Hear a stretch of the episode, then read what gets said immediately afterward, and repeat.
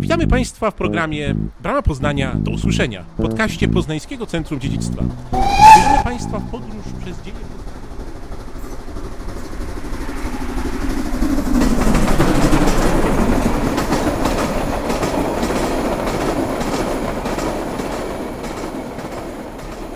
Dzień dobry Państwu.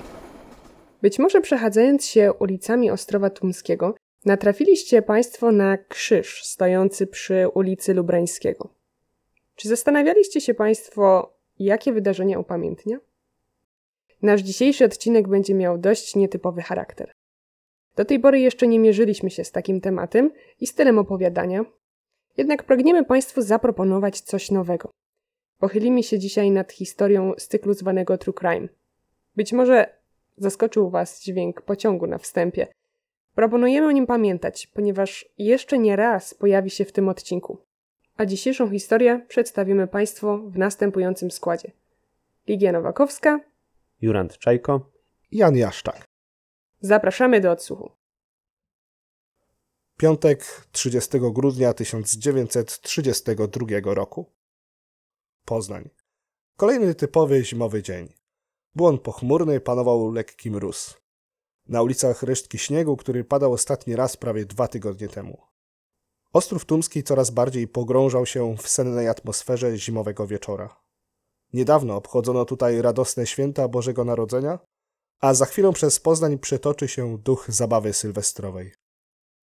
Przez okolice katedry przemykali pojedynczy ludzie, zatopieni w swoich myślach, marzący zapewne już o tym, żeby jak najszybciej ogrzać się w domu i rozpocząć ten wyjątkowy weekend. Niektórzy z radością patrzyli w nowy rok, licząc na świetną zabawę w sylwestrową noc, a inni liczyli, że rok 1933 będzie lepszy niż ten miniony, będący wciąż naznaczony piętnem wielkiego kryzysu z 29 roku. Tę senną, spokojną atmosferę Ostrowa Tumskiego nagle brutalnie przerwał huk wystrzału.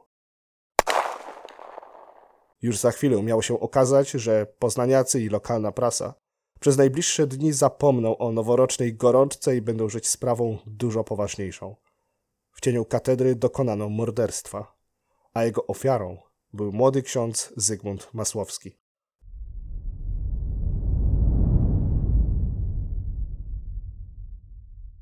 Ksiądz Zygmunt Masłowski miał 35 lat i pochodził ze wsi Orchowo, położonej niedaleko Mogilna. Był weteranem frontu zachodniego I wojny światowej. Prosto z wojska pruskiego dołączył do powstańców wielkopolskich. Po zakończeniu walk wstąpił do seminarium w Poznaniu, gdzie w 1923 roku przyjął święcenia kapłańskie. Przez cały okres swojej posługi był bardzo związany z edukacją młodzieży. Był prefektem w żeńskim seminarium nauczycielskim imienia Juliusza Słowackiego w Poznaniu. Dużo swojego czasu poświęcał dziełu misyjnemu. Dał się również poznać jako gorliwy spowiednik. Był bardzo cenionym kapłanem, nie tylko w Poznaniu, ale również na całej wielkopolskiej ziemi.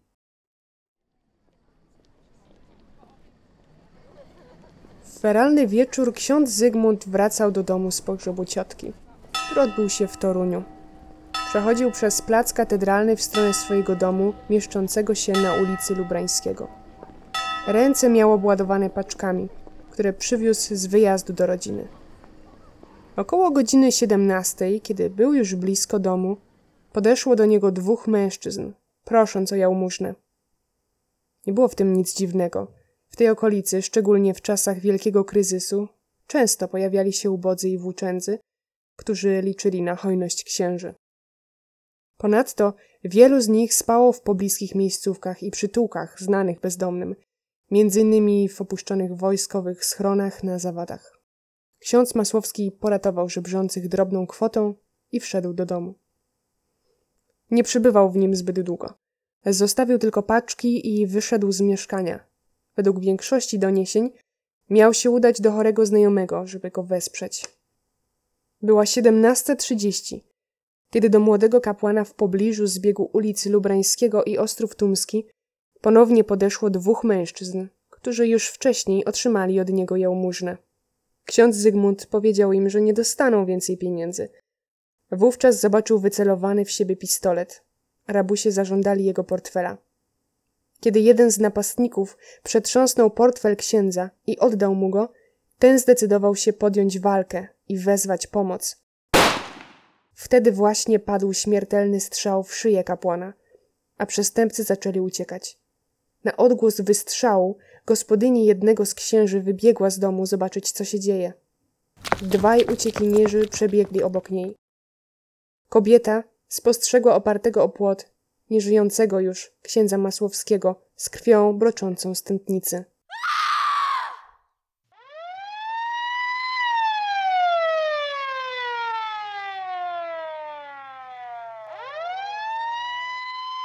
Policja pojawiła się na miejscu zdarzenia już kilka minut później. W śledztwo włączyły się najważniejsze osoby w poznańskich organach ścigania. Między innymi naczelnik Urzędu Śledczego podinspektor Grefner i komendant miasta Poznania nadkomisarz Pitueja. Już od pierwszych chwil cała sytuacja sprawiała wrażenie, że poznańską policję czekało bardzo trudne śledztwo. Ślady na miejscu zbrodni były zadeptane przez księży, którzy przybiegli na pomoc krzyczącej gospodyni i nie było pewności, czy ktokolwiek w wieczornej szarudze widział dobrze twarz zbrodniarzy. Policja rozpoczęła wyścig z czasem i presją rozwścieczonych tym czynem mieszkańców Poznania, którzy nie potrafili pogodzić się z tym, że doszło do tak ohydnej zbrodni w biały dzień na ulicach Ostrowa Tumskiego, a jego ofiarą padł powszechnie szanowany i lubiany kapłan.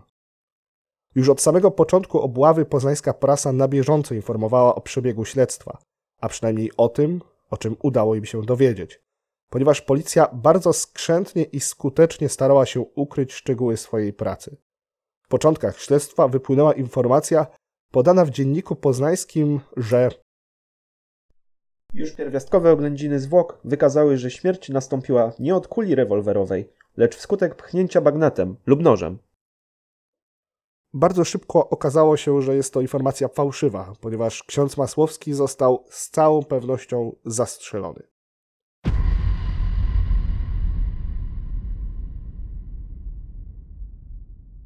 Warto tutaj zaznaczyć, że przez cały czas w prasie funkcjonowało określenie rewolwer lub browning. Jednak dla uściślenia. Na zdjęciu z procesu w Kurierze Poznańskim wyraźnie widać wśród dowodów pistolet, a Dziennik Poznański w jednym z artykułów wspomina o rewolwerze Drais kaliber 7,65. W tamtych czasach z całą pewnością firma Drais produkowała taki pistolet.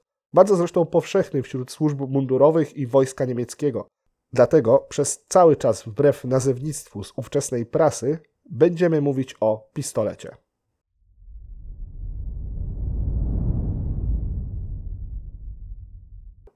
Policja bardzo szybko przeprowadziła naloty na wszelkie znane meliny w mieście w poszukiwaniu albo zbrodniarzy, albo przynajmniej jakichś informacji o nich.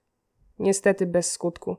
Okazało się jednak, że policji udało się ukryć przed prasą kluczową informację.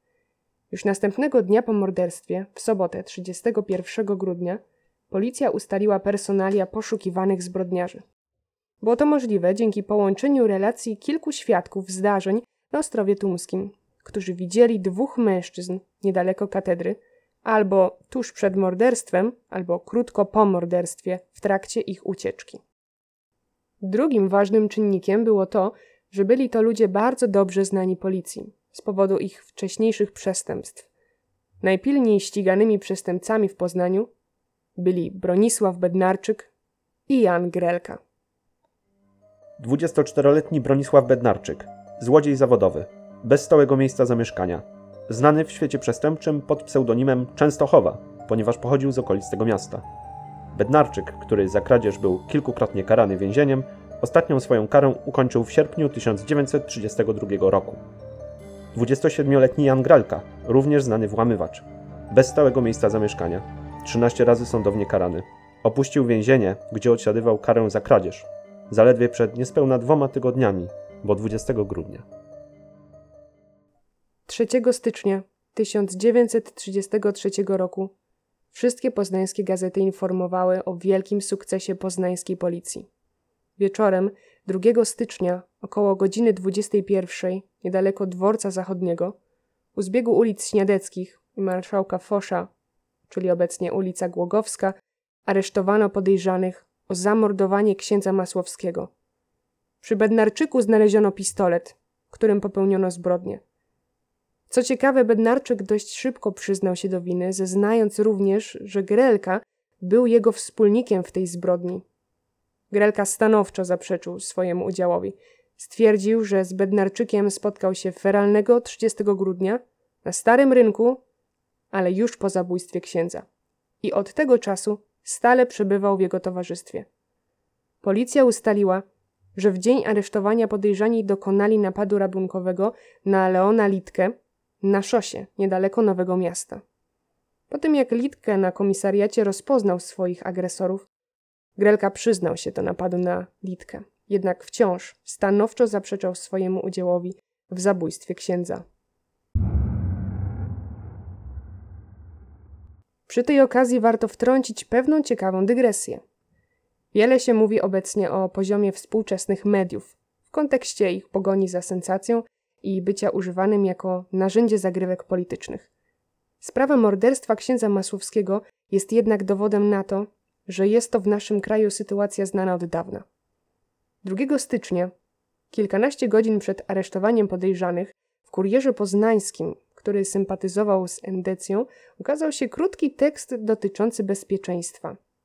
Pisano w nim o tym, że mieszkańcy Poznania w wielu miejscach nie mogą się czuć bezpieczni, ponieważ brakuje tam patroli policyjnych.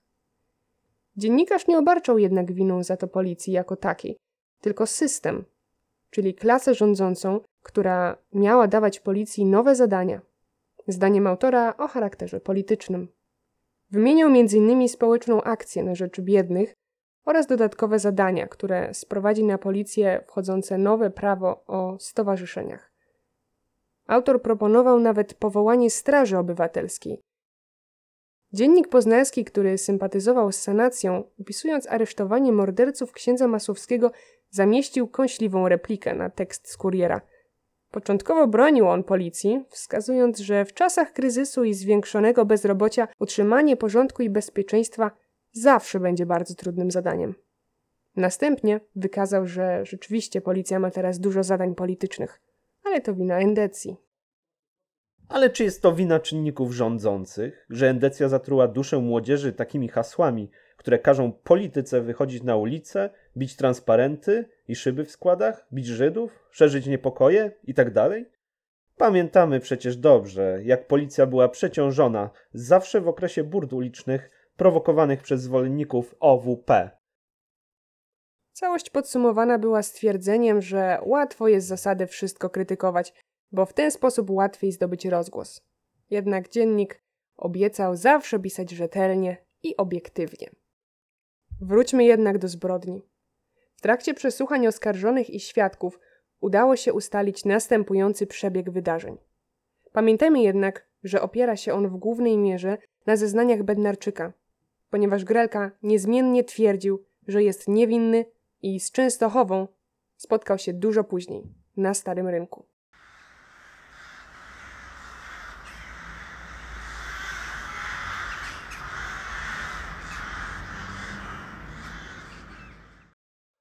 28 grudnia 1932 roku dwaj przestępcy spotkali się przypadkowo na mieście. Znali się już wcześniej i umówili się wspólnie, że pójdą obrabować jakiegoś księdza, ponieważ oni zawsze mają pieniądze.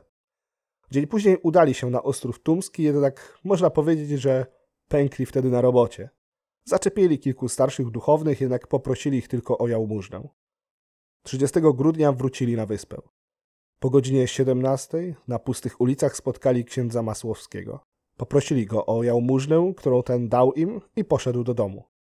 Kiedy kilkanaście minut później ksiądz Masłowski wyszedł z domu po odłożeniu paczek, które przywiózł z rodzinnych stron, dwaj przestępcy ponownie do niego przystąpili, żądając pieniędzy. Ksiądz powiedział, że dał im już jałmużnę i chwilą później zrozumiał, że ma przed sobą złodziei. Zaczął szarpać się z grelką, który chciał zabrać mu portfel. Wtedy Bednarczyk wyjął broń i wycelował ją w księdza. Po chwili Grelka zdobył portfel ich ofiary i wyjął z niego 70 złotych. Następnie, bojąc się, że ksiądz zacznie wzywać pomocy, krzyknął do swojego wspólnika Bronek wal, po czym Bednarczyk oddał śmiertelny strzał. Następnie zbrodniarze uciekli biegnąc wzdłuż torów kolejowych obok elektrowni, a później ulicami Święty Wojciech, Wolnica, Wroniecka.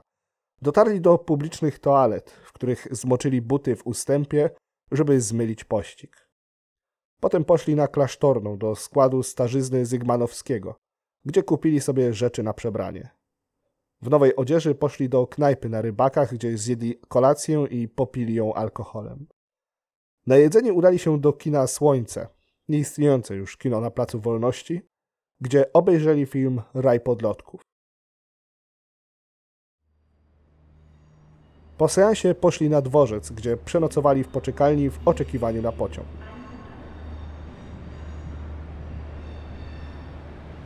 O 6 rano udali się do Sulęcinka pod Środą Wielkopolską, do domu rodziców Grelki. W Sulęcinku spędzili kilka dni. Kiedy skończyły im się pieniądze z rabunku, już na same ubrania wydali 36 ze skradzionych 70 zł, postanowili wrócić do Poznania na kolejną robotę. W drodze na dworzec kolejowy okradli wspomnianego już Leona Litkę. Grożąc mu bronią, ukradli mu 49 zł i złoty zegarek. Następnie udali się pociągiem do Poznania, gdzie około godziny 21 zostali aresztowani niedaleko dworca zachodniego.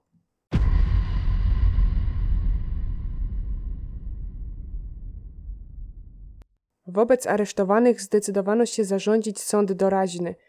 Sądy tego typu można było wprowadzić tylko w przypadku konkretnych przestępstw.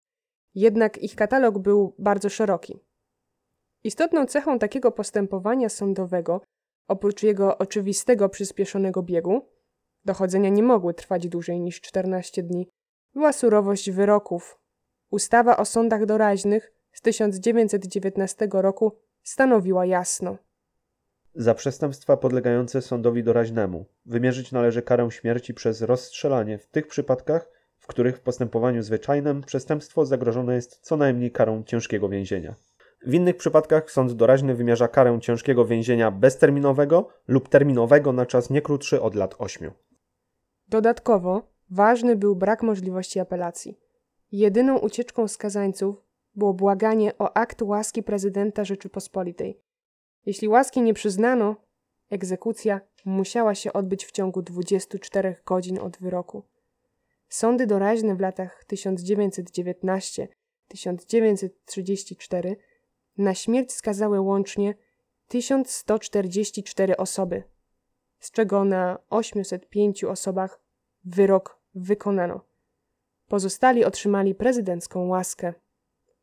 Oczywistym było, że prokuratura i opinia publiczna przypadku zabójców księdza Masłowskiego będzie się domagała konkretnej kary kary śmierci.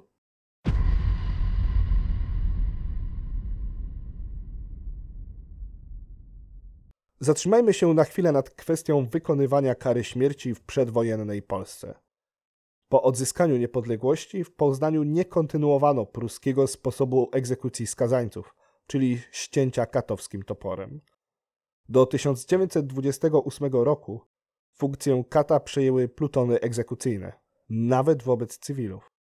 W naszym mieście egzekucji dokonywano w poniemieckich fortach, przeważnie w forcie szóstym. Dopiero w 1928 roku wrócono do metody używanej wcześniej, a zarzuconej przez Prusaków, czyli powieszenia na stryczku. Pierwszej takiej egzekucji w Poznaniu dokonano w 1932 roku na Walentym Frankowskim za zabójstwo funkcjonariusza służby granicznej. Była to pierwsza egzekucja, która odbyła się w więzieniu na Młyńskiej, w tym samym miejscu, w którym wykonywano w czasach pruskich wyroki poprzez ścięcie katowskim toporem. Do powieszenia Frankowskiego zbudowano specjalną szubienicę, która była później rozebrana, schowana w magazynie i rozkładana ponownie, kiedy będzie potrzebna. Od momentu, kiedy przywrócono szubienicę, wrócił również fach państwowego kata. Razem ze swoimi asystentami jeździł on do miejscowości, w których czekał na niego skazaniec i tam wykonywał swoje mroczne zadanie.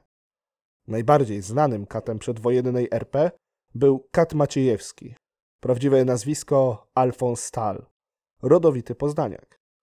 Jednak na pewnym etapie swojej kariery zaczął popadać w coraz większe problemy z alkoholem i został relegowany ze służby.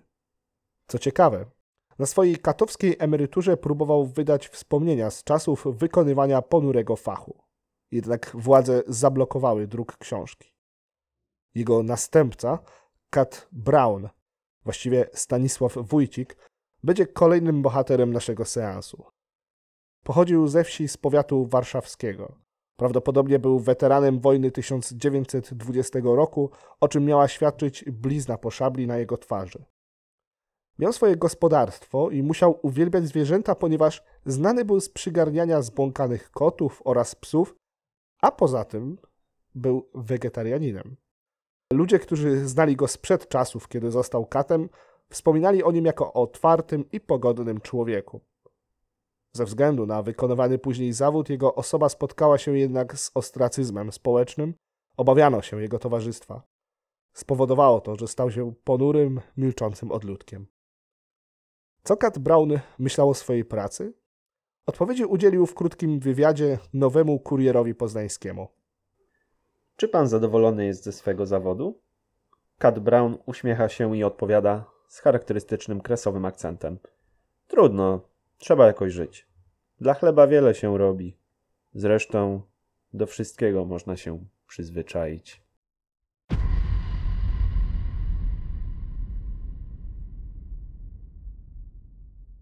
Wróćmy jednak do Poznania, w którym rozpoczęły się gorączkowe przygotowania do rozprawy, która miała odbyć się 16 stycznia.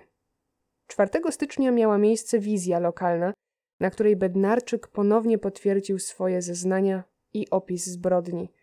Grelka wciąż twardo stawiał na swoim, nie przyznając się do winy. Ciekawe jest bardzo to, jak prasa opisywała zachowanie oskarżonych. W trzecim numerze Tajnego Detektywa z 1933 roku tak pisano o Bednarczyku na miejscu zbrodni. Potworny zbrodniarz nie okazywał bynajmniej skruchy. Cynicznie, z uśmiechem na ustach, opowiadał szczegół po szczególe do protokołu policyjnego.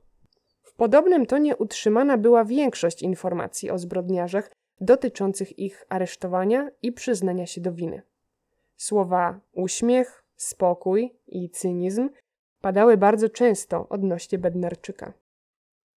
Prasa codziennie starała się zamieścić chociażby krótką informację o procesie i zbrodniarzach, żeby pokazać, że jest cały czas na bieżąco ze sprawą. Opublikowano m.in. informację, że oskarżeni są podejrzani o jeszcze jeden mord, dokonany na stróżu jednej z willi na Sołaczu. Ostatecznie okazało się jednak, że nie mieli z tym nic wspólnego. Władze wiedziały jednak, jak wielką uwagę opinia publiczna przywiązuje do tej sprawy i że muszą się przygotować w najlepszy możliwy sposób. Prokuratura wystawiła najsurowszy możliwy skład. W procesie miało wziąć udział dwóch oskarżycieli. Jednym z nich był podprokurator Elznerowicz, który kierował śledztwem ze strony prokuratury. Drugim był szef prokuratury Sądu Okręgowego w Poznaniu, dr Alfred Eimer, który znany był ze swoich wybitnych zdolności oratorskich. Procesem przewodzić miał z kolei prezes Sądu Okręgowego, dr Kurnicki. Ze względu na ogromne zainteresowanie publiczności, sąd zdecydował się, że rozprawa będzie otwarta dla publiczności, ale wstęp będą miały tylko osoby, którym przyznane zostaną wejściówki, na które wcześniej trzeba się było zapisać w biurach sądu. Jak widać, władze traktowały tę sprawę z maksymalną powagą, pragnąc zadośćuczynienia za śmierć szanowanego powszechnie księdza, wystawiając spektakl skuteczności i surowości systemu sprawiedliwości. 14 stycznia, dwa dni przed procesem, w prasie podano informacje o nazwiskach obrońców przydzielonych z urzędu oskarżonym mecenasi Baranowski i Łużyński. Dodatkowo do 14 świadków oskarżenia dołączyło dwóch świadków obrony. W niedzielę gazety po raz ostatni przypomniały wszystkie fakty dotyczące procesu. Nerwowo wyczekiwano poniedziałku. Wszyscy byli już na swoich miejscach. Można było rozpoczynać przedstawienie.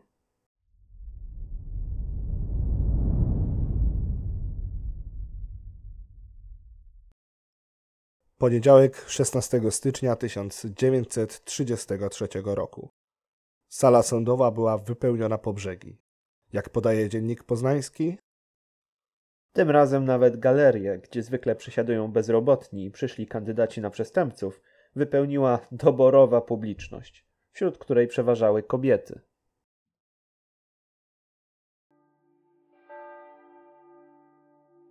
Chwilę przed dziewiątą na salę wprowadzeni zostają oskarżeni. Krótko po nich na sali pojawił się Trybunał Sędziowski. Prokurator Eimer oznajmił, że ze względu na udział dwóch oskarżycieli do stawiania wniosków wyznaczony został podprokurator Elznerowicz. Sędzia Kurnicki otworzył proces.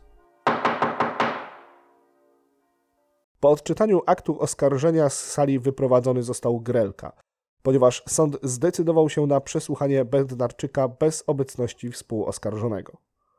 Bednarczyk podał swój krótki biogram, z którego wyłonił się obraz włóczęgi, który w wieku 13 lat stracił rodziców i wyruszył w Polskę w poszukiwaniu zajęcia.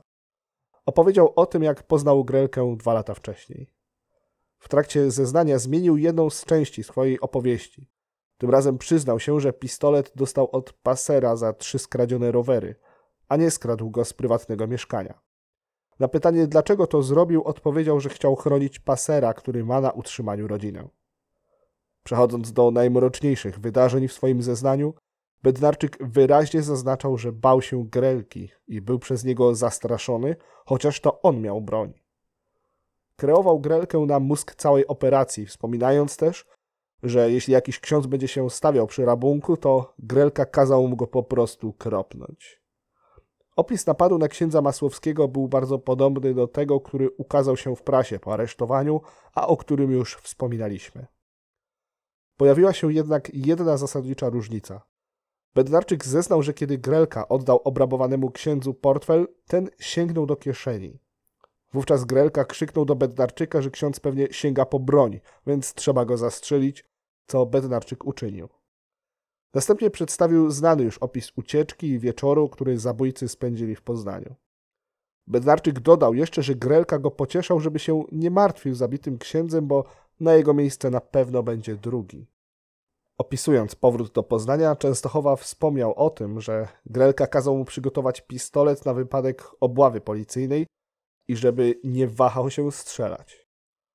Gazety wspominają, że na koniec tego zeznania Bednarczyk ze łzami w oczach powiedział: Jeżeli Bóg mi przebaczy ten ciężki grzech, to i sąd niech będzie dla mnie łagodny.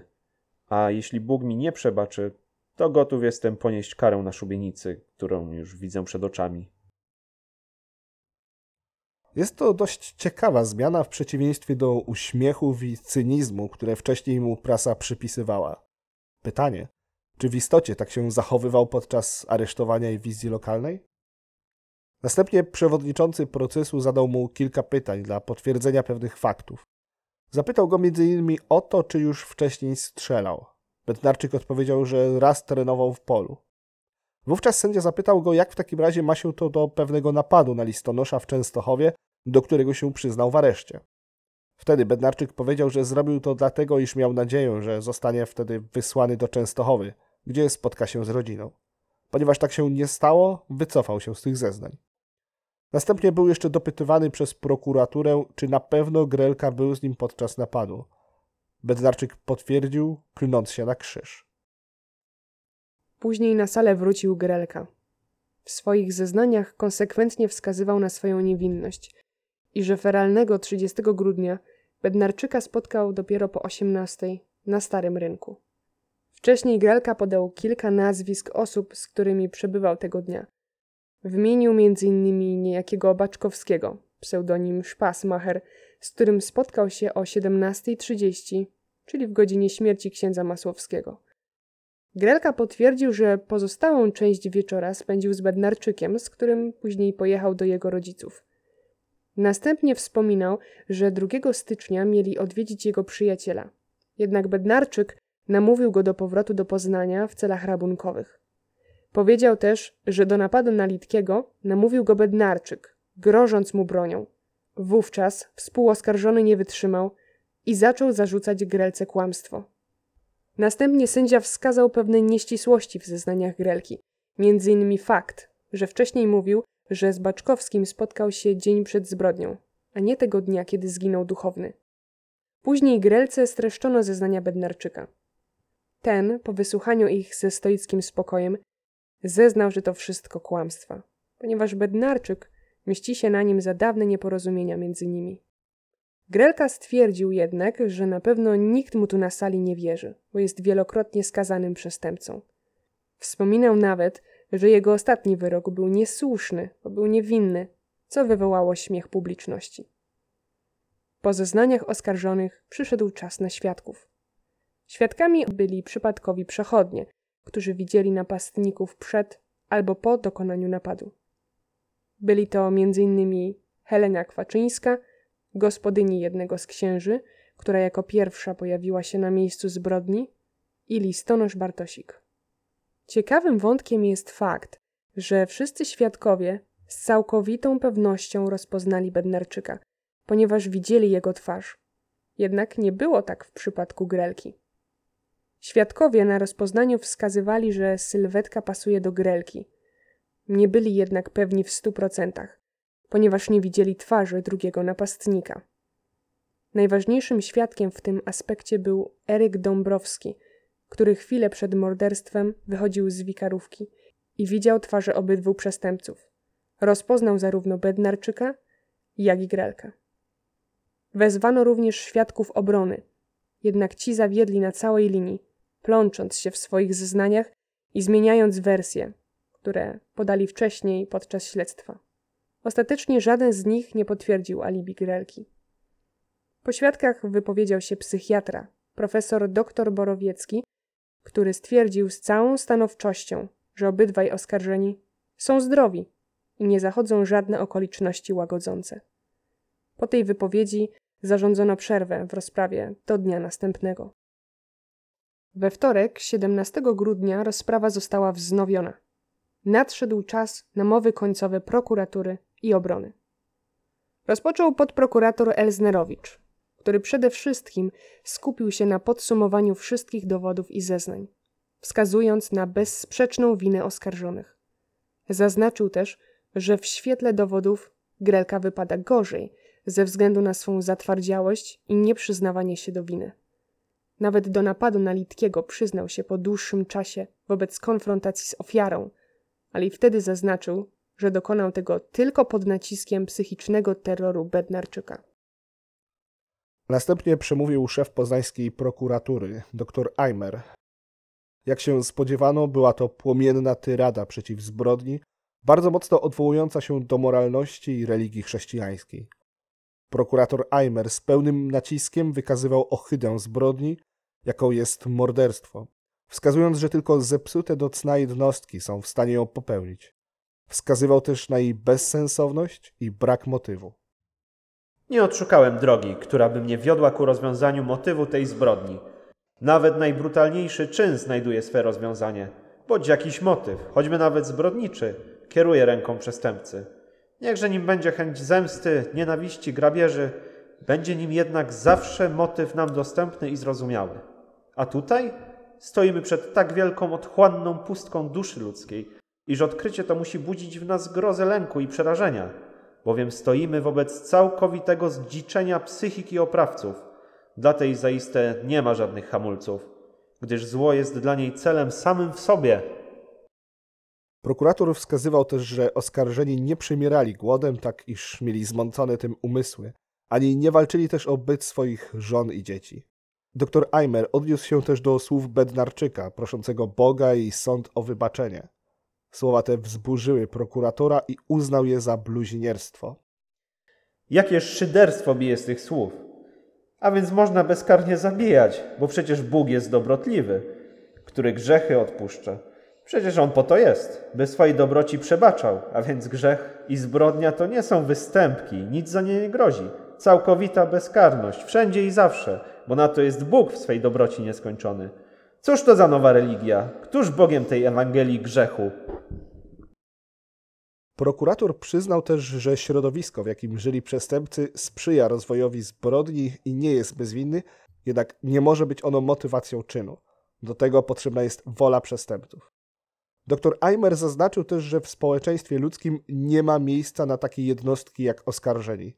Jednostki chore i zepsute, bo tylko takie są zdolne do zbrodni. Wykazywał również pasożytniczy charakter takich jednostek, które zabierają społeczności coś wartościowego, nie dając nic w zamian.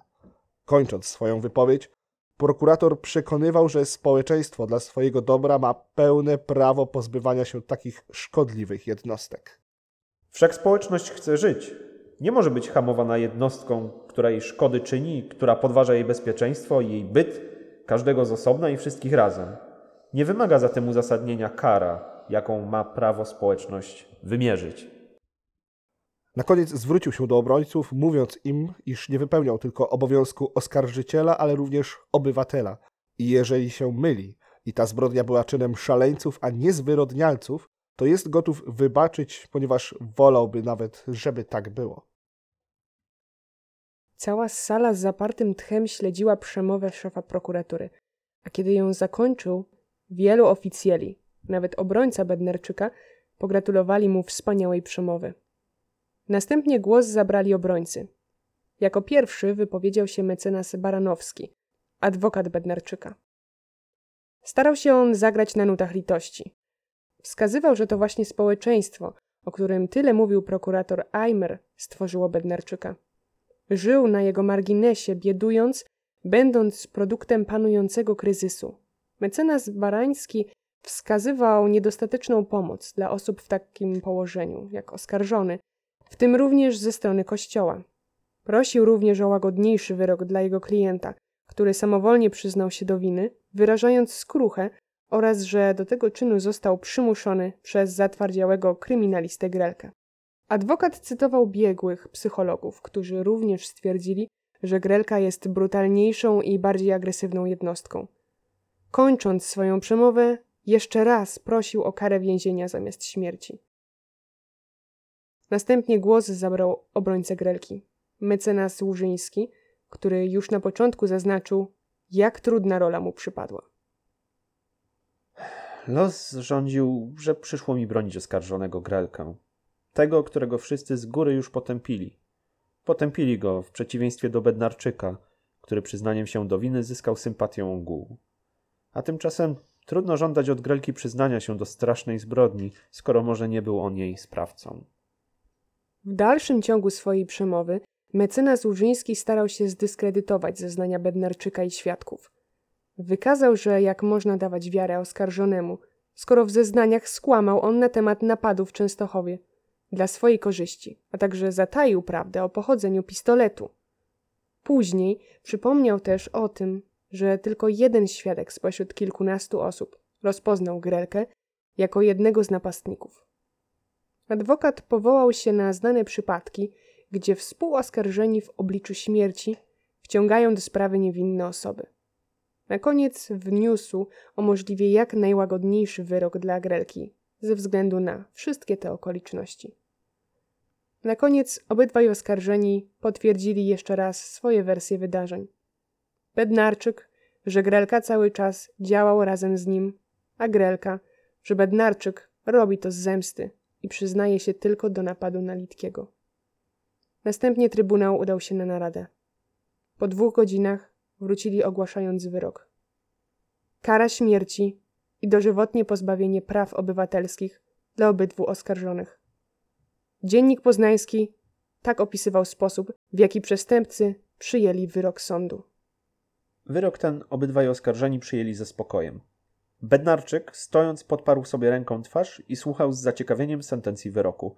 Grelka, któremu nawet na wieść o karze śmierci nie drgnął jeden muskuł na twarzy, patrzył tę poprzed siebie i z niezwykłym spokojem słuchał ogłaszanego wyroku. Ponadto, zdaniem gazety, kiedy sąd odczytał uzasadnienie wyroku, w którym mowa jest o tym, że zbrodni nie dokonano z nędzy, Bednarczyk śmiał się i pokazał Grelce na migi, że nie uniknie on stryczka.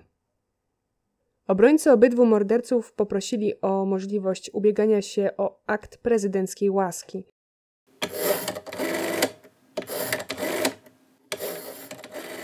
O godzinie 14.35 odbyli rozmowę telefoniczną z kancelarią prezydencką.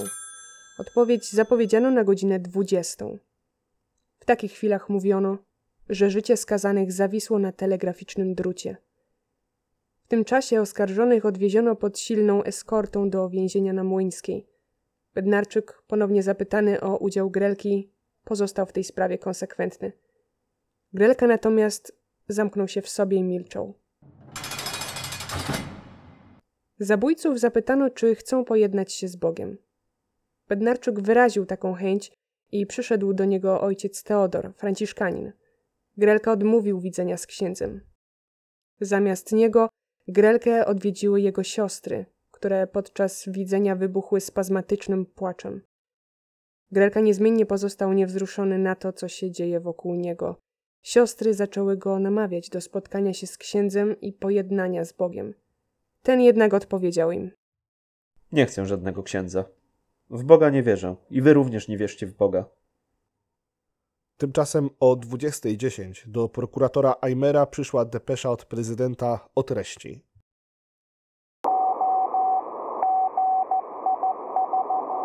Pan prezydent Rzeczypospolitej odrzucił prośby łaski Bronisława Bednarczyka i Jana Grelki. Stop. Wyrok wykonać. Stop. Ministerstwo Sprawiedliwości. Aimer przykazał obrońcom skazanych odpowiedź prezydenta. Sami skazani zgodnie z procedurą mieli poznać odpowiedź tuż przed egzekucją. O 21.30 przestępcy wyrazili swoje ostatnie życzenia. Poprosili o pączki, tort, czekoladę i papierosy. Podobno Grelka, kiedy otrzymał zamówione słodycze, stwierdził z uśmiechem, że chce być cięższy, żeby prędzej zawisnąć na szubienicy. Kiedy skazani wyrażali swoje ostatnie życzenie, na dziedzińcu ustawiano wspominaną już wcześniej szubienicę. Kiedy zapadła noc, jak można się było spodziewać, Grelka spokojnie przespał ją całą. Natomiast roztrzęsiony Bednarczyk bezsenną noc spędził na rozmowie ze swoim adwokatem. Nad ranem odwiedził go ksiądz z komunią świętą, który odmówił z nim różaniec. W tym czasie Grelka niezmiennie odmawiał wizyty księdza.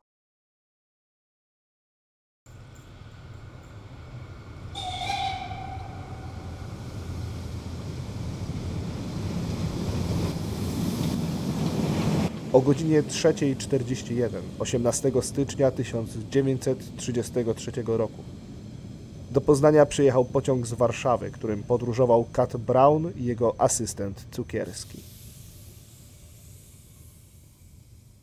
Na miejscu poinformował prokuratora Aimera, że musi zdążyć na kolejny pociąg do Sosnowca, gdzie miał wykonać jeszcze jedną tego dnia egzekucję. Z tego względu przyspieszono wykonanie wyroku na dwóch mordercach o 15 minut. O 5.30 prokurator Elznerowicz przyszedł do Grelki, oznajmiając mu, że prezydent odrzucił jego prośbę o łaskę. Następnie udał się do Bednarczyka, który akurat modlił się z księdzem. Po usłyszeniu decyzji prezydenta wyglądał jakby miał zasłabnąć, zachował jednak zimną krew. Następnie zawiązano mu oczy i ręce i wyprowadzono z celi. W drodze do szubienicy towarzyszył mu ksiądz, z którym cały czas się modlił. Pod stryczkiem czekał już na niego Kat Brown i jego asystent, obydwaj ubrani na czarno z białymi rękawiczkami, oraz prokuratorzy. Bednarczyk ucałował krzyż i na jego szyi zawisła pętla. Elznerowicz nakazał Brownowi, żeby wykonał swoją powinność. O 5.48 Bronisław Bednarczyk zawisł na szubienicy, a Kat Brown rzucił pod jego stopy białe rękawiczki zgodnie ze zwyczajem.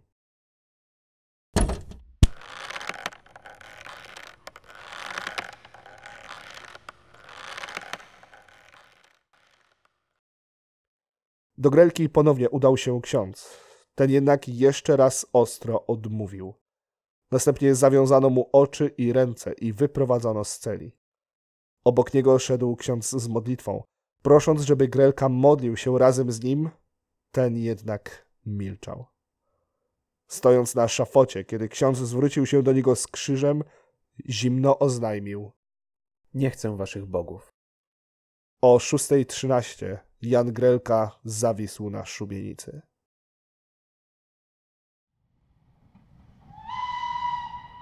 Kat Brown udał się na dworzec, gdzie wsiadł do pociągu do Sosnowca, którym czekał na niego kolejny skazaniec.